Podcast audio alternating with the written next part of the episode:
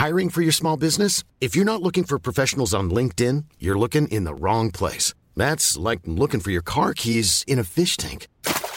LinkedIn helps you hire professionals you can't find anywhere else, even those who aren't actively searching for a new job but might be open to the perfect role. In a given month, over 70% of LinkedIn users don't even visit other leading job sites. So start looking in the right place. With LinkedIn, you can hire professionals like a professional. Post your free job on linkedin.com slash people today.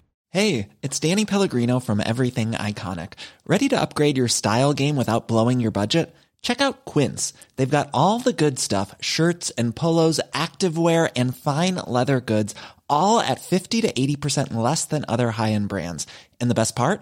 They're all about safe, ethical, and responsible manufacturing. Get that luxury vibe without the luxury price tag. Hit up quince.com slash upgrade for free shipping and 365 day returns on your next order. That's quince.com slash upgrade. If you're looking for plump lips that last, you need to know about Juvederm lip fillers. With Juvederm Volbella XC and Juvederm Ultra XC, your lip look, whether it's subtle or bold, can last up to one full year with optimal treatment and no additional maintenance. Find a licensed specialist and see if it's right for you at juvederm.com today. That's J U V E D E R M.com. Add fullness to lips in adults over 21 with Juvederm Volbella XC or Juvederm Ultra XC. Do not use if you have severe allergies or a history of severe allergic reactions, or if you're allergic to lidocaine or the proteins used in Juvederm. Tell your doctor if you have a history of scarring or taking medicines that decrease the body's immune response or that can prolong bleeding. Common side effects include injection site redness, swelling, pain, tenderness, firmness, lumps, bumps, bruising, discoloration, or itching. As with all fillers, there's a rare risk of unintentional injection into a blood vessel, which can cause vision abnormalities, blindness, stroke, temporary scabs, or scarring. For full important safety information, visit juvederm.com.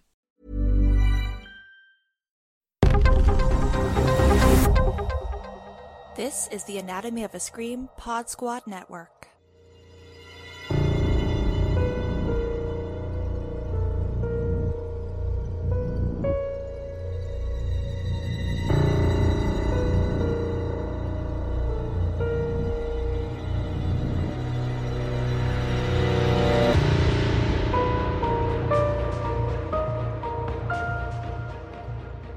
Welcome back to the Alter Tapes. It's a weekly podcast dedicated to looking at Alter shorts. I'm Joe Lipsett, and I'm joined by Brother Ghoulish. Hey everyone. How you doing, Ryan? pretty good, pretty good. How about you? Uh, not too bad. I'm still trying to process this short that we're talking about, The Thing That Ate the Birds, which is from 2021, directed by Dan Gitsham and Sophie Mair. It's out of the UK, so we've got BFI co-funding with Alter slash Gunpowder and Sky. And uh, okay, so for folks who haven't watched this, it's an 11 minute short, and the logline is on the North Yorkshire moors. Abel, head gamekeeper, discovers the thing that is eating his grouse. And that is like underselling it by a large margin. But uh, Ryan, I'm interested. What did you think of this short? I was so happy you picked it. Um, you suggesting it was my first time watching it, and Mhm. atmospherically from the top, it just pulled me in. Right? It shocked me at so many points and pleasantly, and I mean, I'm a fan. I've watched it twice now. Okay. Yeah, uh, so this one was making the rounds because I gathered it had done the festival circuit. It was meant to debut in the short section of South by Southwest in 2020, which is, of course, the pandemic year, so it got a little bit delayed. But um, when this came out, I noticed that all of the big horror sites had picked it up. So I thought, oh, okay, this is one that Alter is pushing really hard. And I was interested to see why. And I can definitely understand why this is like a good selling feature for the channel because technically speaking, this one is fucking top tier. Like, it's so well done. It really is. And it does a great job of kind of faking you out a little bit in the beginning because based on the name of it and Mhm. also just like the first few moments, I actually thought it was going to be folk horror, which is one of my Yes. faves. hmm and I wasn't disappointed with where it went, but it, de- it, it deviates quite a bit from folk horror, and it actually takes on. I guess it would be hard for me to put which box this subgenre would fit because there there's a mm-hmm. some themes of like psychological horror in there for sure. Mm-hmm. There's definitely a bigger metaphor play that I can't wait to get into with you, and man, they just did the damn thing. yeah, well, let's unpack that deceptively simple logline. So basically, what's happening is we've got Abel, who is played by Owen Slattery, and yeah, so he's in charge of managing the wildlife in the moors, which is like a very gorgeous kind of just open landscape. Like we've got these tall hills, we've got sort of rocky pieces, and it's a haven for birds, but also that means that there's going to be predators like foxes and stoats. And so he's walking around and looking at this with his assistant gameskeeper, Jake, who is played by Lewis McKinnon, and they're tracking a bunch of like decapitated birds. And initially you would think, okay, that's the entire short, right? They're just going to try to find this thing that ate the birds. And they end up coming across this creature who is played by James Swanton, who it's interesting. James Swanton is a very famous like creature actor in the UK. I follow him on Twitter and he's, he's kind of like their Doug Jones in a way. Oh, nice. So it was pretty exciting to see him in this. And basically, Abel shoots this creature and thinks that that's the end of it. But then there's also this parallel side story going on about the disintegration of his marriage, which seems to be coinciding with Brexit. We're getting all sorts of hints about the separation around the UK. And um, yeah, I, I thought it was a really fascinating way to sort of do the folk horror angle with this creature. And then also the psychological horror that you mentioned with the disintegration of his marriage. And of course, in just 11 short minutes, the whole thing collides as the creature who, well, there's actually two creatures, but the short isn't always clear about that. Like, I immediately was like, oh, they killed one and then another one came for them. But a lot of people have misinterpreted that they didn't kill the first one and it comes for them. Whichever way you go for it, that's fine. They end up getting attacked in their house, and both Abel and his wife, Grace, who is played by Rebecca Palmer, are killed. Hmm. I did not catch the Brexit possible um, connection. I really love that. The way I interpreted it, like when it started, I, I took the scene where Grace comes out and she accidentally steps on the blood, mm-hmm. and they mm-hmm. use that as a transitional point to them sampling the blood in the moors to mm-hmm. basically be a connection between what's happening out in the moors and then his marriage to try right. to you know, establish that very early. And of course, at the point, I didn't catch that until more of the short started coming through. Right. Because when he came home and she was basically very upset with him about staying out late and drinking, mm-hmm. it almost felt like him hunting demons during the day was maybe a metaphor for toxic coping mechanisms. Right. And so then him coming home and being confronted by his wife is obviously agitating him because anyone who's using a toxic coping mechanism, obviously it's to salve like trauma or things that they're going through. So when people poke at that, people can sometimes take it very personal and blow up on the person that they're closest to, who is their partner. Mm-hmm, mm-hmm. And so we see this manifestation go a bit further where, and it's funny because I also thought it was also two creatures. I know, right? Yeah, right. I'm like, you fully see him shoot it in the back of the head, like at close range. It's dead. I hope so. Shoot, because then he's just been out there hunting demons for no reason. if that's not enough to uh, blow the demon sky high, then I don't want any parts of it. Right.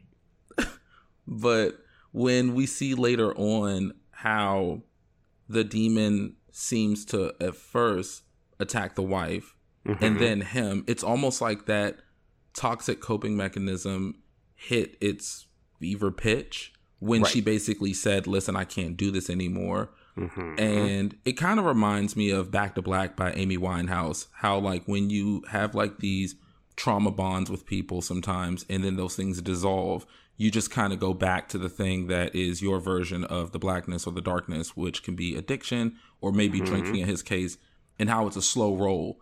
Like first it gets her, but then it gets him. You know, in the end. Oh, that's interesting. Yeah, I mean, because there's definitely a metaphorical read of this. Like, if you wanted to take a step back, it could be that there are no actual creatures, right? Like, this is really him dedicating himself too much to this job, but also the fact that, yeah, he is an alcoholic and it is tearing yeah. their marriage apart. And in horror, that is literally represented by their murder and like the the end of that relationship in bloody fashion. Ooh, yes, I very much see that. I definitely do. And did you also like fan for the scene in the beginning where they show the demon because of the sunlight and like because it feels like it's rare enough mm-hmm. as it mm-hmm. that we see so much horror that is under the sun and that's stuff that a bunch of horror fans have kind of given praise to certain films like Texas Chainsaw Massacre. But I've also noticed that lately with horror, what people are starting to do is they're not showing us the demons very often, or if they do, they're like shrouded. There's mm-hmm. like a mm-hmm. whole ass demon in the sunlight in this, and I was like, this is so pleasant. Like I'm yeah. very taken off guard. I wasn't expecting to see anything. Yeah, so it's interesting. I, I tried to do a little bit of research just because whenever I watch a foreign short, I'm worried that I'm missing a little bit of cultural context. So I did end up tracking down uh, an interview that was conducted on the cinema spot just to get a little bit of additional insight. So, one of the things that you and I might be missing because we're not overly familiar with northern UK is that the moors are actually set above a lot of land development. Like the the region has a history of doing lead mining, so there's actually a bunch of like caverns and caves underneath the surface where creatures could hypothetically lurk. So I noticed that in the comments on the YouTube video, a lot of folks were saying, "Hey, the creature design looks very similar to those from The Descent." And I was mm. like, "Oh, okay." So in this interview with the Cinema Spot, the filmmakers referenced the idea that the first creature that we see is a baby. And that's why it doesn't know to hide better or to run away. Like it basically is just lurking behind this bush in full daylight. It's come up above the surface. It's been doing this like playful biting heads off of birds. And then uh yeah it gets stumbled upon and shot. And the reality is like there's meant to be a bunch of other ones but maybe the mother or the the family members end up coming after Abel and Grace as a result. But I, I love the fact that we're actually getting to see this in broad daylight because you're right. It's it not only confirms the fact that the filmmakers have a lot of confidence in their creature design, but also the way like they know how to light it, they know how to shoot it. Sorry, I'm going all over the place now. no, but that you should see my face right now. Like that is so fascinating because that is a cultural piece that I didn't know about, like the lead mining underneath the moors. That's mm-hmm. so fascinating. I can see why people really go up for this film because now I'm chomping at the bit to see that interview so that they can unpack a piece of that because that's very fascinating. Mm-hmm. Yeah, like they have a whole detailed backstory that I don't think is ultimately necessary. Like I like to give credit to what filmmakers are trying to do, but I think our impressions as an audience are just as important. So you know, like they have a whole backstory about like who Grace is talking to on the phone and wow. like the origins of some of that conflict with her and Abel. And I'm just like, that's cool. But also, if I can't infer that from the dialogue that we're hearing on her end of the phone call, like I don't know that I really want to know all of that. yeah, I'm the same school of thought. And I think that makes horror more effective the less that I know because then I can take whatever my personal perception is of like what scares the hell out of me and project it onto the monster. Mm-hmm, mm-hmm. But I still, mm, I see why you looked it up though, because it's still interesting to know what their take on it was as well. You know, when mm-hmm. they were mm-hmm. going in to make this. Yeah, yeah. So, one of the things that I found interesting was how I mentioned that this is a bit of a response to Brexit. And the reason that I initially latched onto that is because I was watching the short with subtitles. And when Abel first wakes up on the couch, which is, you know, red flag number one that he and his wife are not doing particularly well because she's in the bed, he's on the couch. So clearly they've at least had a fight. We yeah. learn later on that this is like part of an ongoing disagreement and you can hear on the radio it's like a, a call-in station and people are talking about like changes in the way that the government and the nation are going and it's meant to be a reflection of Abel and who he is because he's obviously sort of a set in his ways kind of I will deal with things in my own particular fashion. And I don't know, like he's an interesting contrast when you see how he interacts with Grace, who is obviously trying, but she's so fucking frustrated with him and his drinking. Like you can see her get triggered in the mm-hmm. kitchen scene, especially when he like pours himself that glass of wine. And then also his interactions with Jake, the assistant gameskeeper, who seems he's not only like visually coded as younger, but also he's very much like, no, we don't need to shoot this thing.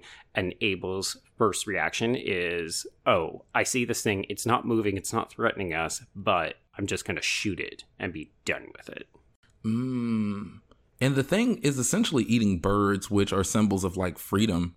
Mm-hmm. So there's also that piece that's working. So do you think that's a part of why the wife referred to him as a Neolithic during their ar- argument because of the way that he perceives things versus how she does? Hmm. Yeah, like he's unwilling to change. He's caught in amber. He mm-hmm. is a mm-hmm. traditionalist, right? And she's like, "No, things need to evolve, like our fucking marriage." Mm, that's so good, especially because that would explain why, as he's hunting these demons and things, it feels like time is moving around him. Because him coming home and her being upset almost seems to be a surprise to him. And even when mm-hmm. he woke up in the couch in the morning, you would think he would take a little bit more time just to go in there and check on her, make sure she's okay, and try to repair the relationship. It, it, I mean, it just goes back to one of those old sayings that a lot of us have heard that when you are married to someone, try not to go to bed upset or angry with each other. Oh yeah. Mm-hmm. Try to get to that point where we can at least come to a mutual agreement and try to work through this because tomorrow's not promised and especially in situations where there is something eating our birds or our freedom, it's even more important for us to stick together and work through this thing versus separating each other even more and especially to hunt something that seems to be maybe a bit above what the weapons that we have because mm-hmm. clearly if this thing can be more skilled and come and attack you in your home at night, you could be asleep when that happens. So it's going to take more of a community effort to really get the monster out of the picture. Right. Well, and one of the things that I really, really love about this short is how it's telling you things, but it's also not telling you things. So, like, there's an opening moment where after Abel leaves for the day, so he opens the door, he looks at Grace, and we can see that she's awake but she's not responding. Like he doesn't call out to her and she doesn't try to engage with him. And I've seen some people interpret that scene as, oh, okay, he knows that there's an issue, but he's not, he's like, you know what, I'm just going to go to work. I'm not going to deal with it. And she's like, I'm not going to engage with him because I'm mm-hmm. just going to let it play out. But I've seen other people say, oh, she's afraid of him and mm. like there's a suggestion that there's like a history of abuse there. And i was like people are digging into this so deeply. And i feel like it's because the short is it's cueing us to a bunch of different things but it's not it's not confirming anything. So it's really letting us theorize and kind of bring out our own interpretations. And that's what makes it i think so effective because if everyone got I think like the same conclusion, then I don't think that it would be as talked about because mm-hmm. it would just be kind of like right in your face. Because you saying that it made me consider something that I found strange about the short in a good way because obviously I'm fangirling at this point.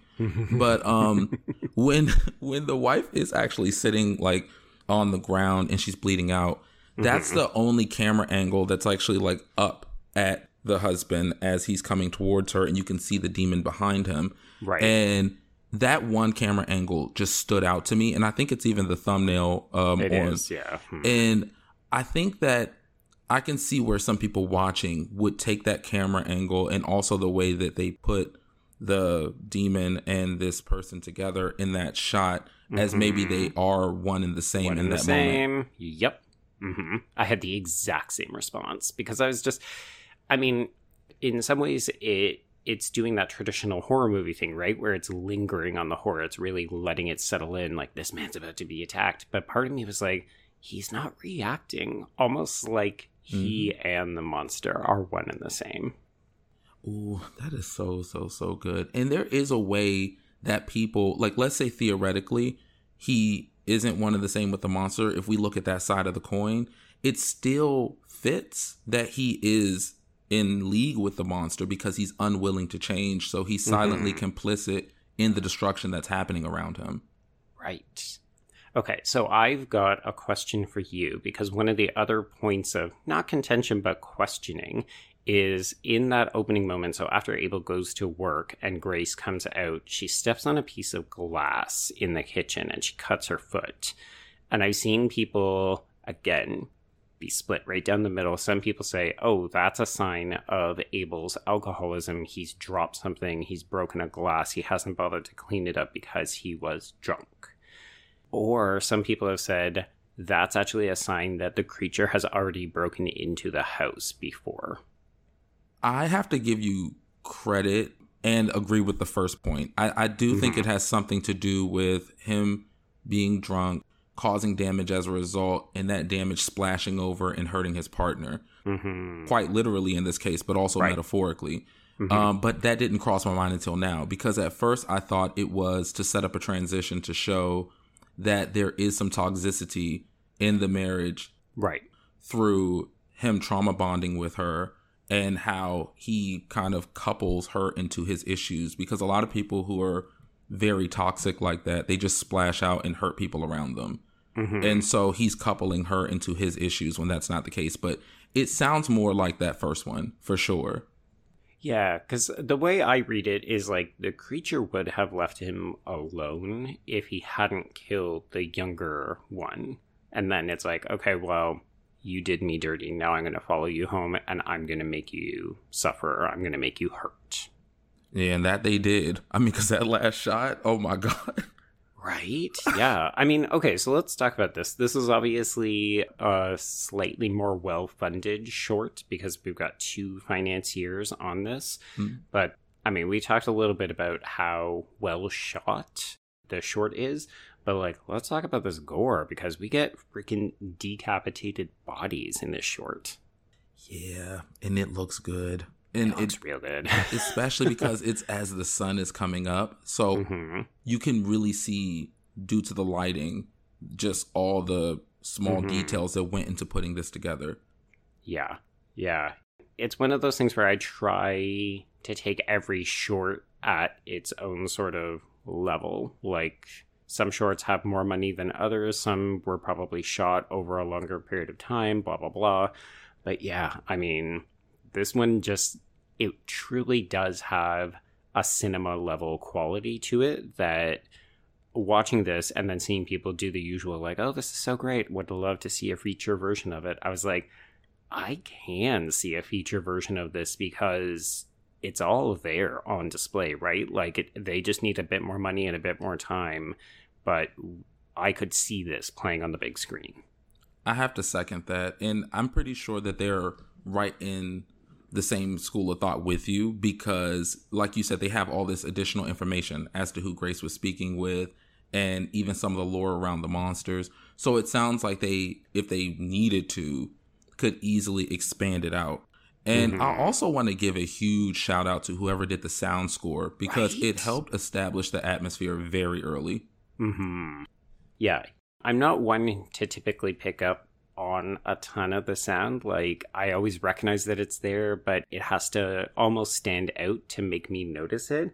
And in this case, the attention to the sounds like just the the sounds of the moors the mm-hmm. animals mm-hmm. but also even things like when she's chopping vegetables in the kitchen like we can hear her cutting faster when he starts to drink and she's becoming more frustrated and impatient and maybe scared and all of that is so subtle but so vital to make sure that we understand the nature of the relationship mm, yeah yeah very much so and all of these elements show me that maybe this short is really about people who are afraid of change or mm-hmm. like people who are kind of just stuck in their ways and how that is still harmful to people. Yeah. Yeah. You very much get the impression that Abel is a certain kind of person, right? So he approaches his job in the same way he approaches his relationship. And even though the people around him are trying to communicate with him, you know, Jake tells him, don't shoot the creature. When he gets home, Grace is like, I want to work on this. Do you want me to leave? Because that's where I'm at. And Abel is giving them nothing. Like, he is a very specific kind of person. I feel like we all know in Abel. And that kind of unwillingness to bend or consider the opinions or the feelings mm-hmm. of other people, it's dangerous, right? Hell yeah. It makes you, you know, like we were talking about a little bit earlier with that shot, it makes you in step with the monster that's trying to get us out of here, whether it's intentional mm-hmm. or not, because your inability to change can actually be manipulated to the malevolent deeds that other people are trying to pull out. I mean, you can right. think about it with institutional issues like racism and stuff too. Like sometimes people are silently complicit with stuff like that, not realizing that their silence is actually perpetuating something mm-hmm. at the exact mm. same time. Mm-hmm. Mm-hmm. Yeah. I mean, one of my favorite horror movie tropes is like, if people just spoke to each other and communicated things, maybe this wouldn't have yes. to happen. yes, I actually find it funny sometimes because usually, like in the older horror movies that I've like watched growing up, it's just a common thing that it's like you need to believe in your kids when they're talking mm-hmm. to you. That's one of them. Or you right. need to tell your partner that you thought you saw a demon, even if you think it's because you hallucinated it. I don't know. That's still useful information. Mm-hmm, when we stop mm-hmm. talking to each other, like that's where the problem is. yep, hundred percent. Uh, and then to see that shot of her with her throat slashed, she's terrified.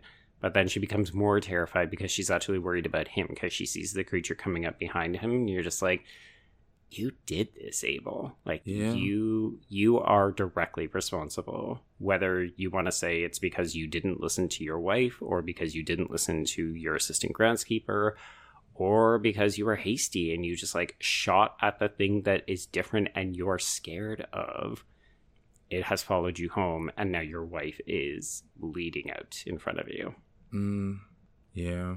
In the way that that must have also impacted him in that moment just because he knows deep in his heart he's the he's the cause of all this chaos. Because mm-hmm. it's not like she hasn't likely been kind of warning him along the way and trying to get him to come around before she reached a point of being as frustrated as she was. Right yeah, I love too that a bunch of folks think that the end is particularly poetic because he has been decapitated, right? And it's not just, oh, it's a great money shot to end the short on, but also it's like the one thing he wasn't using was his head. Okay, no, that's purposeful. I, I actually have to agree. With, I have to agree with that. I do. Do you think it was also purposeful that they named him Cain, almost kind of like a nod mm-hmm. to the Cain and Abel thing oh, in the Bible? Hundred percent. Yeah. Mm-hmm. Okay, yeah, yeah. the sins of man. Yep, yep. The first murder, essentially. Yep. Yeah, no, honestly, I mean, I think we could probably go on and on about this, but I just I was so impressed with what they managed to accomplish. This is not a long short, right? Like, sure, we've seen seven and eight minute shorts, but like 11 minutes to me is pretty much an average for Alter shorts. And this one just feels so rich and complex, but also deceptively so, right? Like, in some ways, it's very simple. It's a guy who discovers a creature, shoots it, it follows him home, kills him and his family. Exactly. And the funny thing is that I think that's what works about shorts like this and even feature length films to do the same thing where at a topical level, if you're just watching it, it's scary and you don't necessarily have to try to unpack it if you don't want. Mm-hmm. Um, you can still have a damn great time. Right. But I like that you use the word rich because that's what it feels like. This is a multi layered experience where when you do start watching it more, you start noticing all these details.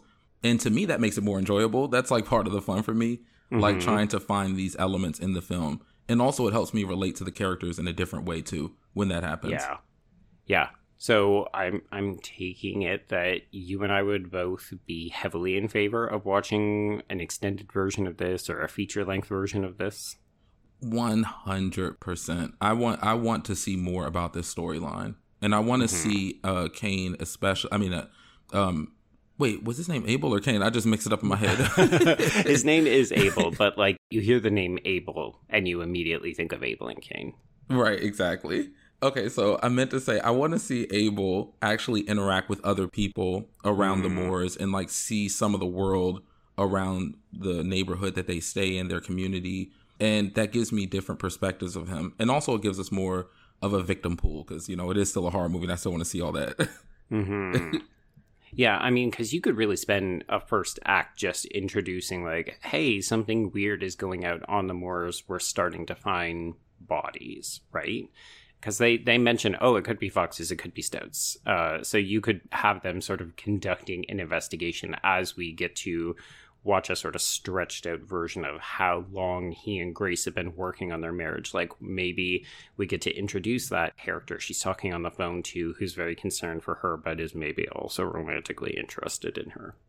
Ooh, okay, yes. And also, when we have like therapy scenes with them and stuff, there's obviously something that he's not sharing. And so mm-hmm. we get to see in those flashes that he's interacting with what he perceives to be a demon. And so we can actually see the catalyst of her finding out about the demon if he ever tells her at all.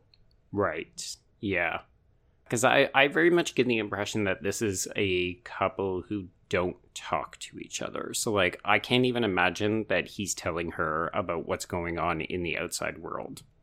And that follows too, because I believe that a lot of people who are, you know, trying to kill their own demons or hunt their own demons in private like that, they don't talk about those things. So mm-hmm. all we get to see on the outside is just the after effects, whether it's because they're intoxicated or whether it's because they're lashing out and you don't quite understand why. Mm-hmm. And that's like a good lesson for people to go away from a longer feature length of this too, where you do have to, no matter how painful it is, you have to talk about these things, whether it's with your partner, with if you're of faith, you know, a pastor, or you know a mental health expert whether it's a therapist you have to get this stuff out or else mm-hmm. it is mm-hmm. going to manifest into you know these monsters in the moors. Right. The silence will have violent consequences. Yeah for sure for sure. So okay final question. If this did get turned into a feature would you want to see the ending kept in place? Would you want to still see grace suffer for his silence? Would you want to see him die? Because the problem is this works really well as a short, but when you're talking about a feature that you're trying to get a larger audience to come and pay for, these downer endings tend to not resonate as strongly with audiences.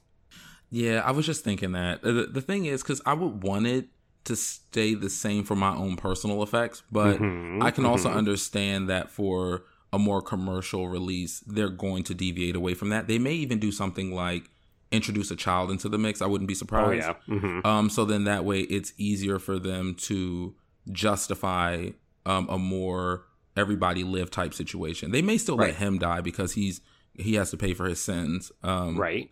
But I can definitely see that. And also, just to be clear, I wouldn't be upset if they chose to go that route either. I think mm-hmm. I just I like a grim ending every once in a while. I do too. and it feels like particularly British slash Northern Ireland.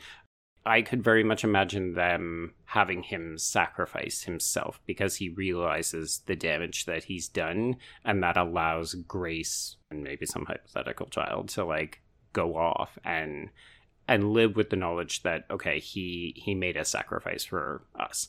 I don't think it would be as pointed. I wouldn't like it as much, but I could see it as a kind of compromise.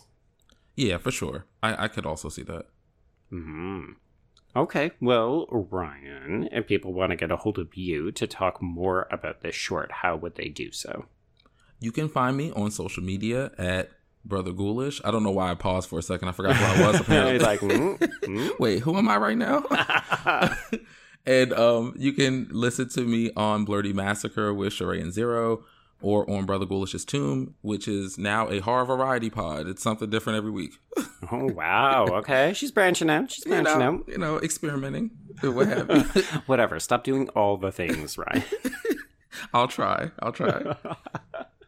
uh yes and if folks want a little bit more of me there's a new episode of horror queers that drops every wednesday and i can be reached at b stole my remote and that's the letter b so, thank you to the Anatomy of a Scream Pod Squad for hosting the Alter Tapes. And, uh, I mean, you and I may not be back here next week. It could be one of our other lovely co hosts, but mm-hmm.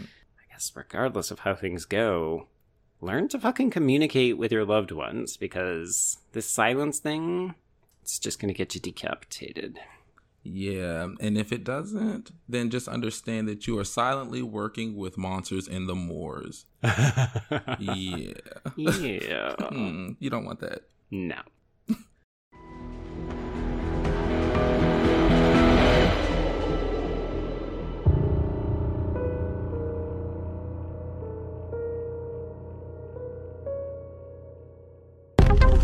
The Anatomy of a Scream Pod Squad.